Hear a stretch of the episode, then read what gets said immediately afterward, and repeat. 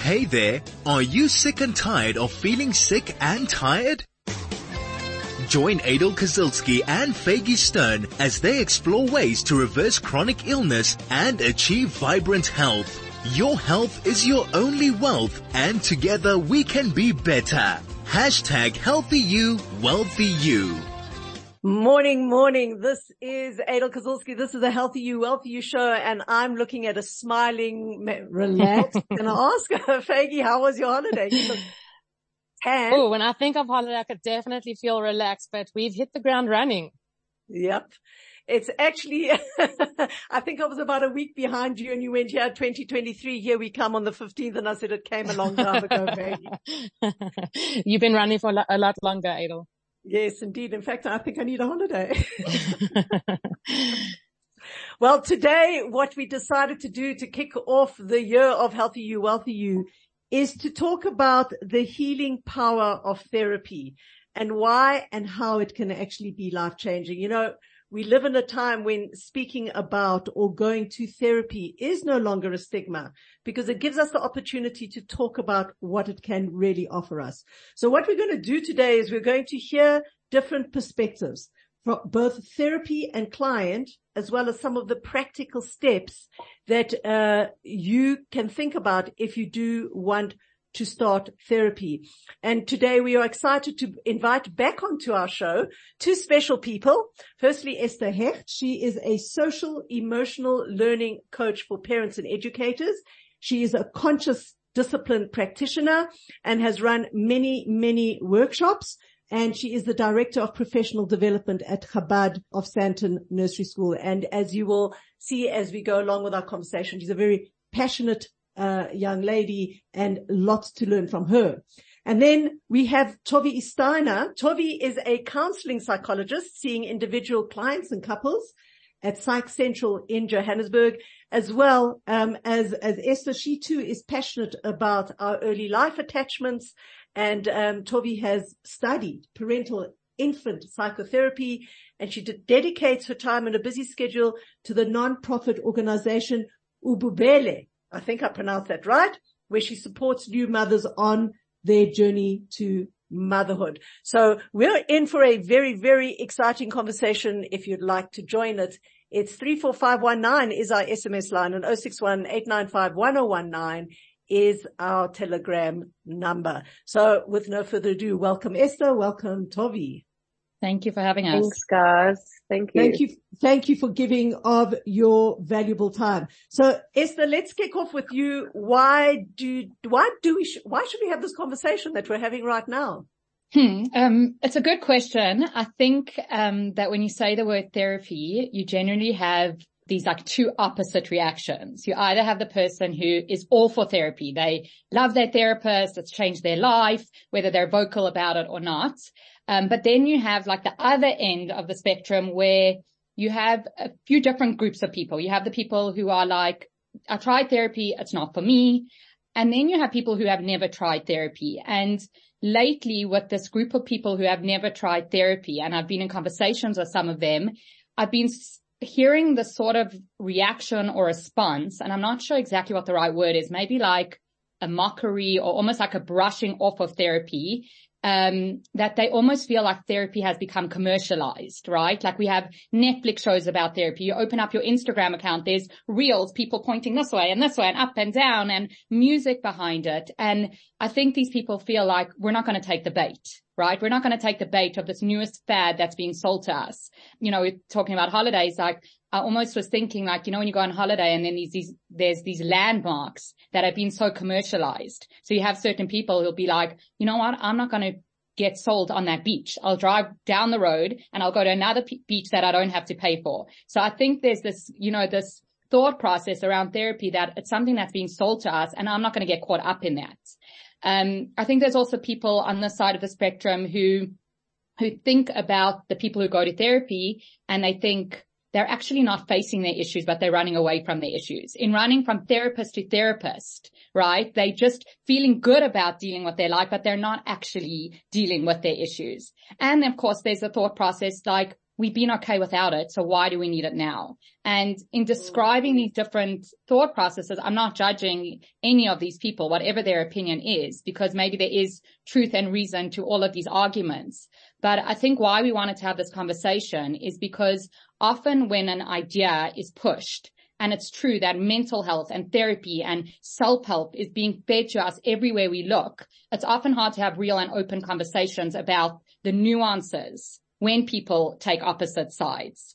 Um, and so we thought this conversation can really speak to everyone, both the listeners who are in therapy, hope this will resonate with them, and maybe they'll realize they could be getting more out of therapy. And for those who are not in therapy, maybe this will spark something or get some wheels turning. And as you mentioned at the beginning, we've evolved as a culture, which is incredible, that there's no longer stigma around therapy. You can go on radio in 2023 and very proudly say, I go to therapy. I advocate for therapy. Mental health is as important or in some cases more important than the time and energy that we give to our physical health. And actually, as I'll probably mention during this conversation, they are one and the same.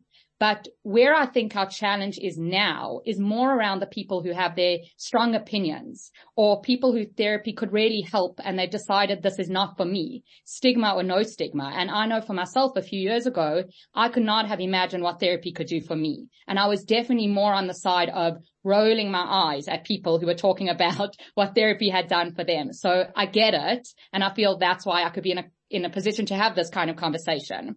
Um, and then we thought it would be valuable to hear from both sides, right? That of the therapist, um, and of, and of the client who's been through and goes through therapy. So I hope the listeners will listen with open minds and hearts.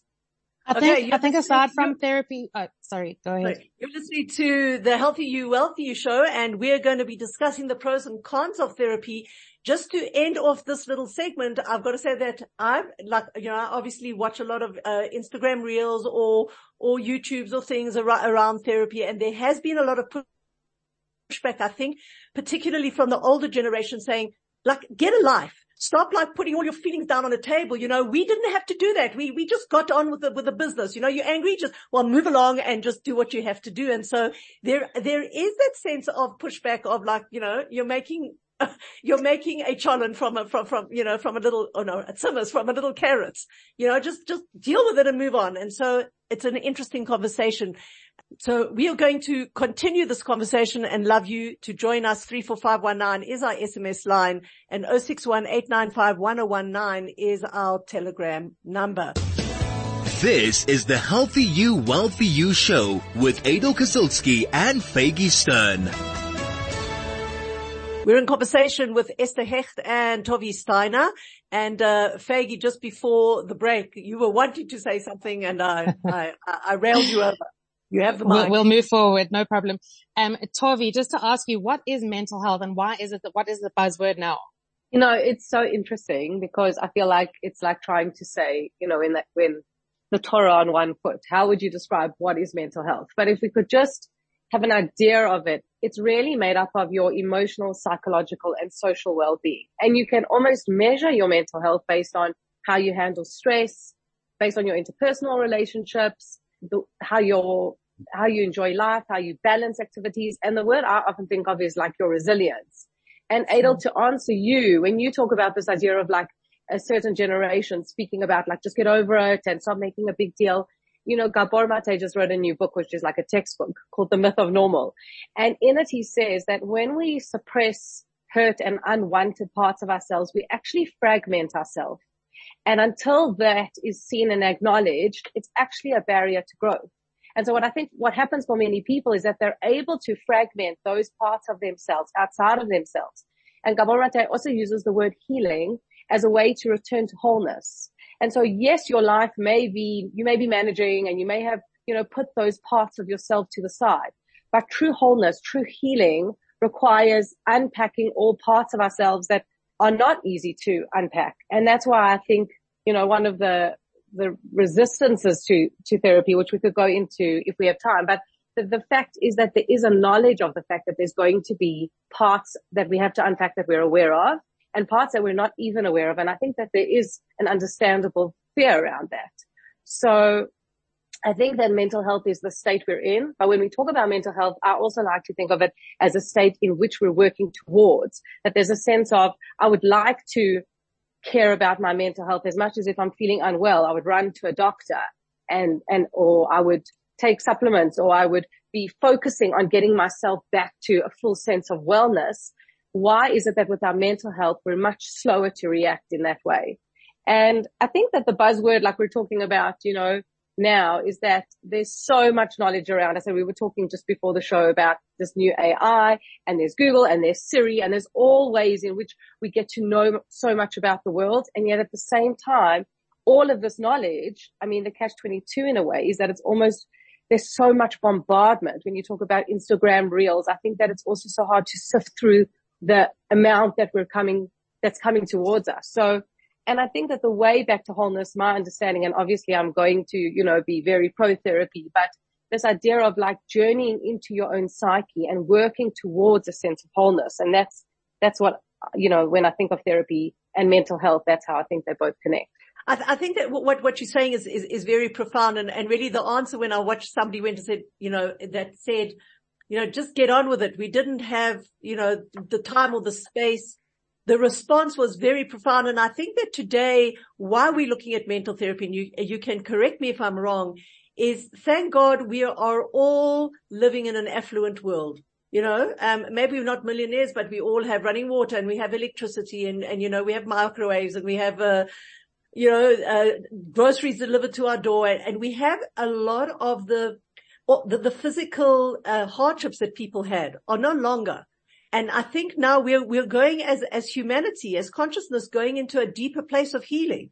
They couldn't spend their time thinking about why I was angry and how am I processing and what I'm doing because life was just, just too tough. If I just didn't get up and take that bucket and walk the kilometer to get the water, then I don't have the water to boil the potatoes to, you know, today because right. we're mm. relieved of the physical difficulty um, that perhaps previous generations had um, it's now in, incumbent on us, I would say, to take a step further and to actually look at us in a deeper way. You know, look, look at ourselves now and start healing ourselves on a much, you know, on a much deeper level.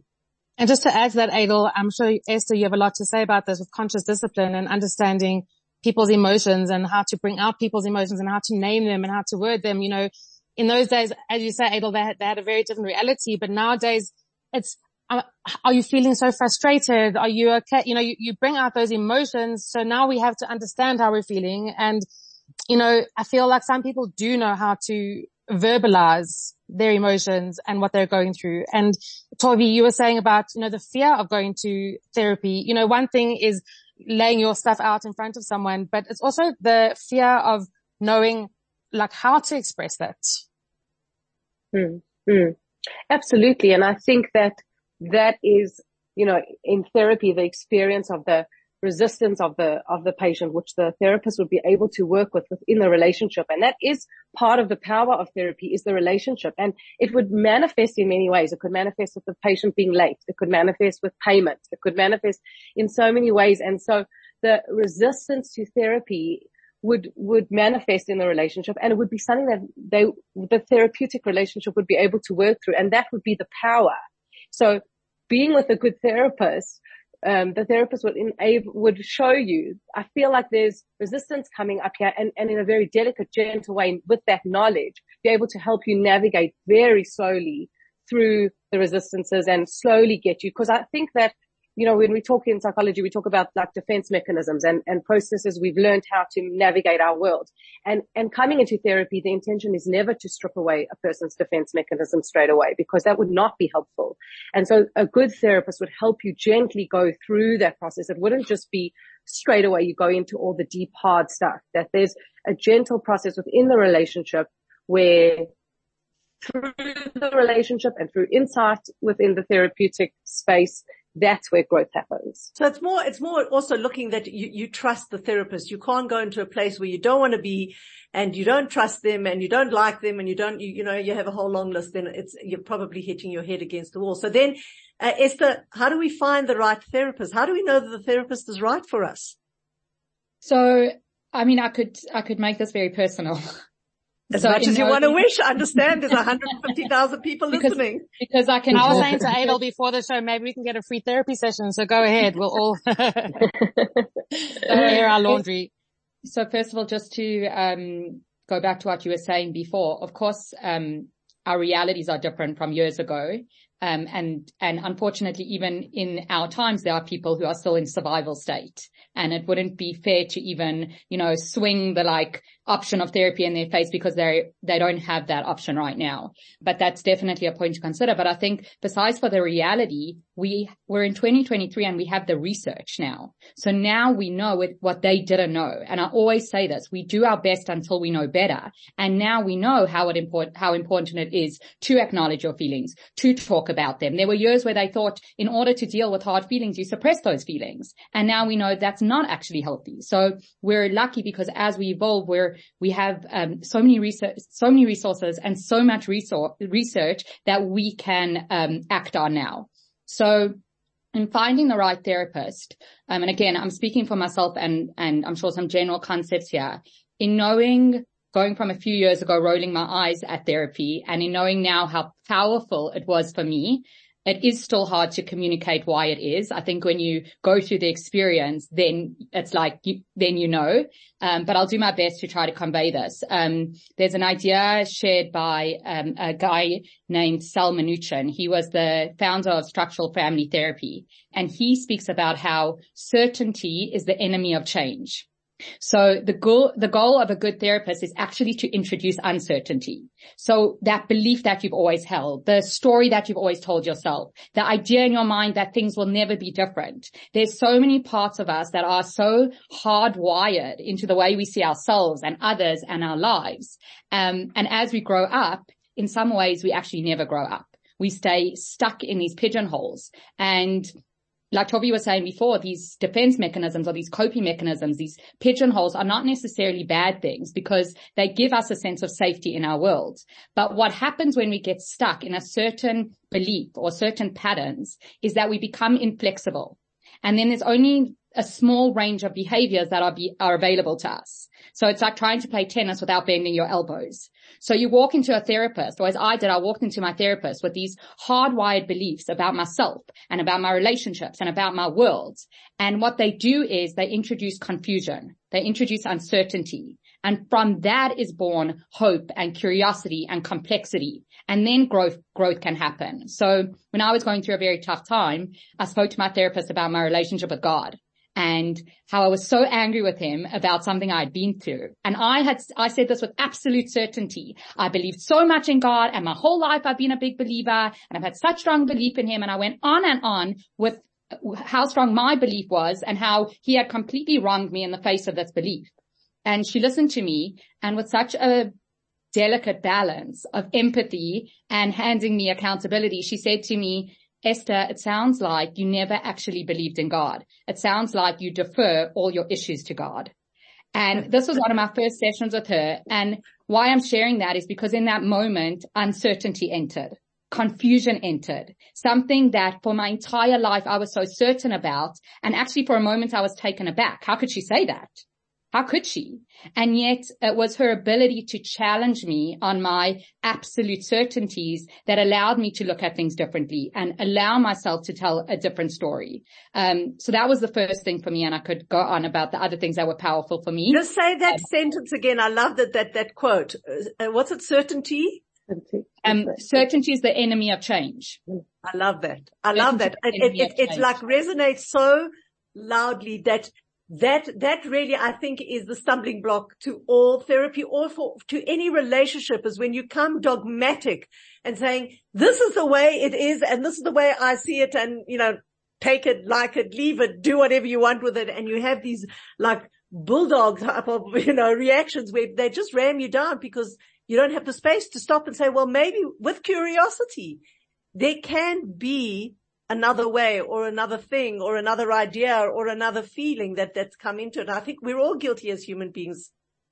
You know? Absolutely. And I think, um, it ties into the, the second almost benefit of going to therapy is, and why it can be so powerful is because when you live with the, in those patterns and those, um, you know, absolute belief systems, you don't actually feel a sense of agency over your life.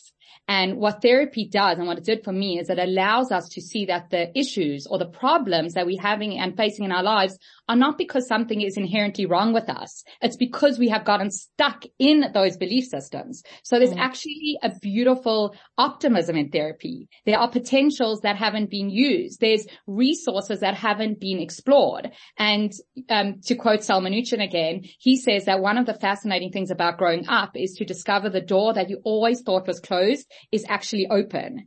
And this is something that I feel so strongly about that when we talk about this feeling of being stuck or not having options or not being able to see things differently, what keeps people stuck is actually overlooking our own participation in the problems that we're having. And so what a therapist does is they help us see the role we're playing in those patterns of our lives. Yeah, that's absolutely amazing. I, I, what I'm hearing from you though is, is an encouragement of people who are big enough to recognize I need therapy. Like I hear you. You're right. I'm like, I'm stuck in my things and maybe there is another option and that I can, if I find the right therapist, connect to that. What happens when you are dealing with somebody in your life and the relationship is toxic or the relationship is very difficult because they're very stubborn and they, like, what would you say to somebody like that? He goes, you know, I'm open to go to therapy. Let's say couples. I'm open. Maybe Tovi, you want to speak to it, you know, mm-hmm. um, I've got a, I've got, I've got a difficult relationship with a sibling, with a spouse. And I want to go to, to, to therapy and I want to talk about it and I want to explore and I'm hitting a, uh, you know, a wall because the, the, the participating, uh, sibling, spouse, whatever, mother, father, whatever it is that whoever you have the different, like says no. Like I, I, I don't see any reason why I need to go to therapy. I'm fine. What do you say to that? It's so interesting because Esther Perel says that there, it takes two people to create a pattern and one person to change it. And I think even using Sal Minuchin's idea is that we, in relationships, we, we create systems even if it's just between two people. And so when there is a change, even in one side, it creates an energetic change within the system itself. And I think that when you're talking, when you're saying this, it's very, it feels very clear that the one side is so right and they are the ones who are prepared to go to therapy and they are so clear that they are the ones who are ready to evolve and change and grow and face their stuff and the other party isn't. But that still sounds rigid again, like what Esther was saying. And I think that the, the process of therapy, and I, I, really think that, you know, when people say, people have often said, no, I don't want to just sit with someone who's going to, mm-hmm, mm-hmm, that must be so difficult for you, or, you know, how, tell me how it feels. I, I would like to just give you one little insight. If you could all just imagine what it's like to sit with someone for 50 minutes to an hour and listen to them intently. And you are reflecting, you are empathizing, you're synthesizing. At the same time, you're trying to listen without solving you're sitting in the pain with the person and sometimes listening to a traumatic event that they have never shared with anyone else before and holding the awareness of that. Then the therapist is not only focusing on what's coming up in, with the patient, but also what's coming up for the therapist is often very deep information about what's actually going on in the room. Then also the therapist has to track themes, pull together narrative, um, th- threads of stories that are often brought up in therapy, which seem completely unrelated, which are related, and at the same time, keeping track of all the dynamics in the patient's life, their relationships, their history, their major events, how everything's intersecting and impacting in their current moment, um, deciding which therapeutic direction to follow. And I often feel like describing it as like being your own marching band. Like that's sometimes what I feel like it is to be the therapist because you are playing the drums and the harmonica and, you know, the flute and you are doing all these things at once. And so the therapist who's just going to mm-hmm you is maybe not the right therapist for you. Maybe for someone, just that reflective, you know, listening is what's valuable to them. But true therapeutic change requires a therapist to be holding so many of those things. And so that's why sitting all day as a therapist, you still may be exhausted because you are a marching band. And I think that when you are in the presence of someone who's doing all that with you, and journeying with you, it's almost, I would say impossible. That change is not going to happen for you. And then as a follow on into the system that you're part of. Absolutely. I've, I've got a, a, another question and we can start touching on it. We've got a couple of minutes and I, I don't know who to throw it out to and either of you can like indicate who would like to answer. But one of the, the, the other uh, modalities of healing that is coming out now, um, and for, for uh, look, I'm pro therapy. I believe everything that, you know, you are saying definitely does have value and needs to embrace, uh, be embraced. But there's this new thinking of somatic healing where there are so many forms and modalities of healing that you can go to that you don't, for example, you don't have to talk about that trauma. So I was traumatized as a little kid and uh, I felt abandoned and it's, it's just too hard to verbalize. It's just too hard to bring up, but there are modalities of somatic healing. So I'd like to just after the break now you know, to get your take on, on somatic healing and, and, and is it an adjunct to proper therapy? You still need the therapy. Can I replace it and just use that instead? It's, it's, it's, it's a very, you know, interesting idea, uh, that's come in. We're talking to Esther Hecht and Tovi Steiner. We're talking about the pros and perhaps no cons of therapy. I'd love to hear your comments. 34519 is our SMS line. Um, 061 is our telegram number. This is 101.9 Chai FM. This is the Healthy You, Wealthy You show with Adel Kazilsky and Faggy Stern. Okay, so let's get into the crunch of somatic healing. Esty, what, what, what is your, uh, your take? So before I get into the specifics of somatic healing and and there's so many other modalities besides the somatic healing. But obviously, as I mentioned before, we actually cannot um, separate our mental health and our physical health. And there's so much like Bessel van der Kolk's book, uh, The Body Keeps the Score. And so much of somatic healing is the trauma that we're holding in the body. But before we even get into the other modalities, I think no matter what modality you choose, more than the actual therapy or wisdom or tips or advice or reframing that any therapist is going to share with you.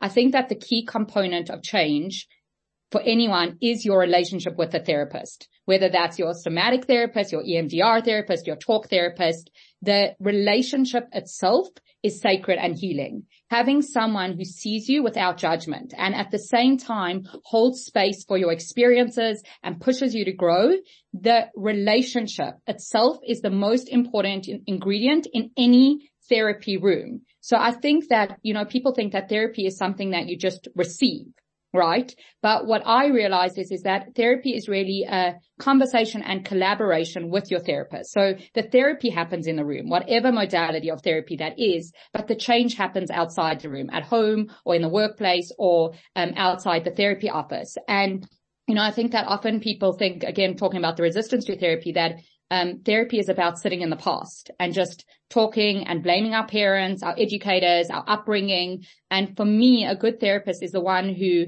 helps you recognize the pull of the past and how you're somehow being held hostage by the past along with the power of the present. Because what what often happens is, is that we react to things in the present. And this is where somatic healing comes in. When somebody says something to me and I tense up or I have this overreaction. Anytime we're having an overreaction to something, the chances are it's actually nothing to do with what's happening in the moment, but something in your body is responding to something that happened to you unconsciously or consciously in the past. So the therapist, through whatever modality it is, helps you recognize this and helps you create this ground underneath you that you're not being fed by all of these things that happen to you. And they help you realize which behaviors in your life are maladaptive, right? So many of our behaviors as we were growing up were useful at a certain time, um, but they're not serving us now. If we were the child who you know, in our display of emotions was shamed or shut down or told not to cry, we learn not to share our emotions. But now you're in a relationship, in an intimate relationship, and you're too scared to share your emotions. That is something that was adaptive and helped you keep you safe at a certain point in your life, but has now turned maladaptive, right? Esther Perel, like Tovi uh, mentioned before, she says when these adaptive behaviors become maladaptive, it's like holding an umbrella when it's no longer ra- raining. Your reality has changed. So I think the therapist therapist helps you understand this first and how you're physically and emotionally and behaviorally responding. And that relationship is so important through whatever modality it is. And Tovi maybe wants to talk just more specifically about the somatic therapy, but I just think that point about the relationship is crucial no matter what therapy you choose. I think just, uh, Tovi, just before, yeah. just before mm. you start, maybe for mm. our listeners, define mm. somatic healing. I mean, I just threw it out and I realized I didn't really give a, a definition mm. or, or, or what is somatic healing all about and then, you know, pass your comment. Okay, sure. So somatic healing is really like if we talk about talk therapy, but somatic therapists, I think would guide a patient based on what's like the underlying physical sensations. And from there, you know, like the mind body um, exercises like breath, breath work or meditation or vis- visualization. It's much more grounded in the body. And then there's often um, somatic healing connected to psychotherapy. So for example, if I have a patient who's dealt with some, you know, specific traumatic experience in childhood, that I will often send them to like trauma release for trauma release exercises. And what's been so powerful in that is that there have sometimes been traumas that they didn't link or they weren't quite aware of, or the whole story was a bit blurred. And then being able to bring that back into talk therapy and process that has been hugely helpful. So that's for me the understanding of the link between the two. And and there's new research in, into psilocybin assisted psychotherapy, which is not legal in South Africa yet, but ketamine assisted psychotherapy is, and that is also helping people access deep parts of themselves that don't always come up in talk therapy. But that ketamine assisted psychotherapy and hopefully when psilocybin assisted psychotherapy is that in and of itself, the, the way to process it, the way to internalize it, the way to keep it grounded within you is by processing it within a, a therapeutic, maybe talk therapy process.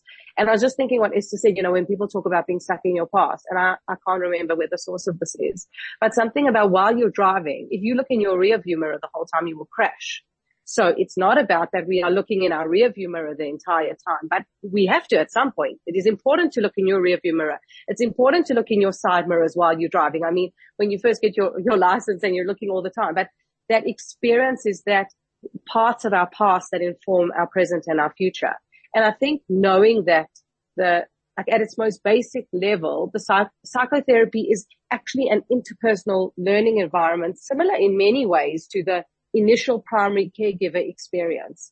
And we learn best when we are supported by a nurturing environment with an empathic person. So as Esther said, the relationship deeply impacts all that's coming on the inside. All the research now is the insight and the growth and the learning are all valuable, but the relationship itself where all other relationships will play itself out in this relationship and within this safe therapeutic empathic place to process that is often where healing happens. I love that you, that you have this idea of like take, sending people to trauma release and, you know, the somatic healing kind of connected with the therapy that you give yourself. And in my personal experience, you know, Esther, like you talk about having a relationship with a therapist and, you know, finding what's right for you. And I think sometimes it could take time to find the right person that you resonate with and that you connect with. You could go to a body talk therapist and it didn't really work for you or you didn't feel, mm-hmm. you know, you felt a little bit weird um, then, you know, going to talk therapy really did help. But, you know, Adel and I, we speak about this so often is like they all work together and they really, it really is so beautiful that when you are going through a very tough time in your life that you feel supported by so many people and, and they kind of link and you, you, you see the dots kind of joining, you know, and then it, your mind's opened up to, to healing. It's, it's pretty phenomenal. I want to add, I want to add on to that. I want to put like a cherry on the top of the cake is that many times, um, and I think going really, really deeply, and I think this is like kind of the, the, the work of Louise Hay and et cetera, et cetera, is that many of your physical ailments have sources and have causes that are coming from emotional, mental, like spiritual sides and they're coming out. So you're walking around with a constant headache you know, and you don't know why, and you've gone to the doctors, and if, yes, definitely go to the doctor, go check, you know, that there isn't anything, you know, crazy going on, but it, it, it's a stress, you know, you got triggered. Um, as Tovi said, maybe you got triggered, you were in a certain place and the, you know, something happened and you're having that emotional trigger that causes the anxiety, that causes the headache. So from a healthy you, wealthy you perspective where, you know, you, you, you're sick and tired of being sick and tired and you see certain patterns perhaps the most fundamental question is to say, why? As opposed to just maybe taking a bunch of tablets or, or, or, or something or go for retail therapy, you know, go shopping yourself to thing or, or, or, or running away or doing something because you actually cannot come to face it. And I, I think that that's the biggest challenge is that we need to grow up enough to face ourselves. What, what, yeah. what do you feel on that, on that, on that comment? I, I, I also think so. Sorry, yes. I just think that when, you know, you know, when you're talking about this, it's, it's almost like, how have we never clicked that your brain is in your body and your heart is in your body and our body holds it all. So the idea that our mind body are just like that there's a mind body disconnect, it's, it's almost bizarre that we've, it's taking us so much time to actually get to this idea that all of it is connected. And, and I think, Adel, when you speak about that, like, you know, that fear and growing up, I think that there's also something about trusting that when you do decide to go to therapy, it is the right time because for anyone who's walked in my door and I know that it's their first time, I've asked them it's their first time, that, that anxiety and the bravery and courage that it actually takes to make the phone call, to drive to the appointment, to sit on the couch is huge. And we cannot, for any of us who've, who've been in therapy and for me experiencing people coming to therapy, it's, it's hugely courageous. Well, just a shout out to you, Tovi. I'm not going to mention names here. Somebody says uh, that she's been uh, seeing you and that you've helped her a lot with her anxiety and not in the appointment, but your contribution. Each appointment adds on to the previous progress and the work is done between appointments. So a shout out there. We've got a, a couple of minutes left. We're going to go for a quick ad break. This is 101.9 Chai FM. This is the Healthy You, Wealthy You show with Adel Kazilsky and Faygie Stern. So we got a couple of minutes left and I'm just going to throw out the last question to both uh, Esther and uh, uh, Tovi. Let's start with you, Esther. Sum up, sum up the conversation. What do you want to leave our listeners with?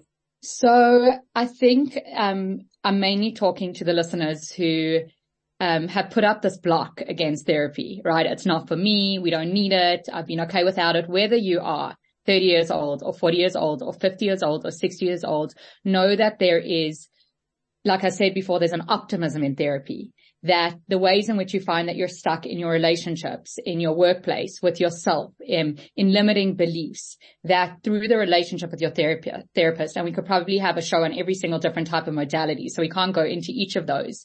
But I think start off with asking yourself some questions um, if you're open to therapy. Why? Why do I want therapy? What do I want to work on? What's my outcome? What am I prepared to do? Right? Am I prepared to see my own role in these patterns? What do I expect from my therapist? Um, you know, and then with those questions, you can start exploring who is the right therapist for you. And like Faygie said before, there's absolutely no pressure in sticking with the therapist you went for for one session and you didn't feel comfortable with. I think, like we said before, the heart of therapy lies in the relationship between the patient and the therapist. Mm-hmm. So after that first session, asking yourself, how comfortable did I feel? And I love this idea, again, both from Sal Minuchin and Esther Perel, who we keep mentioning.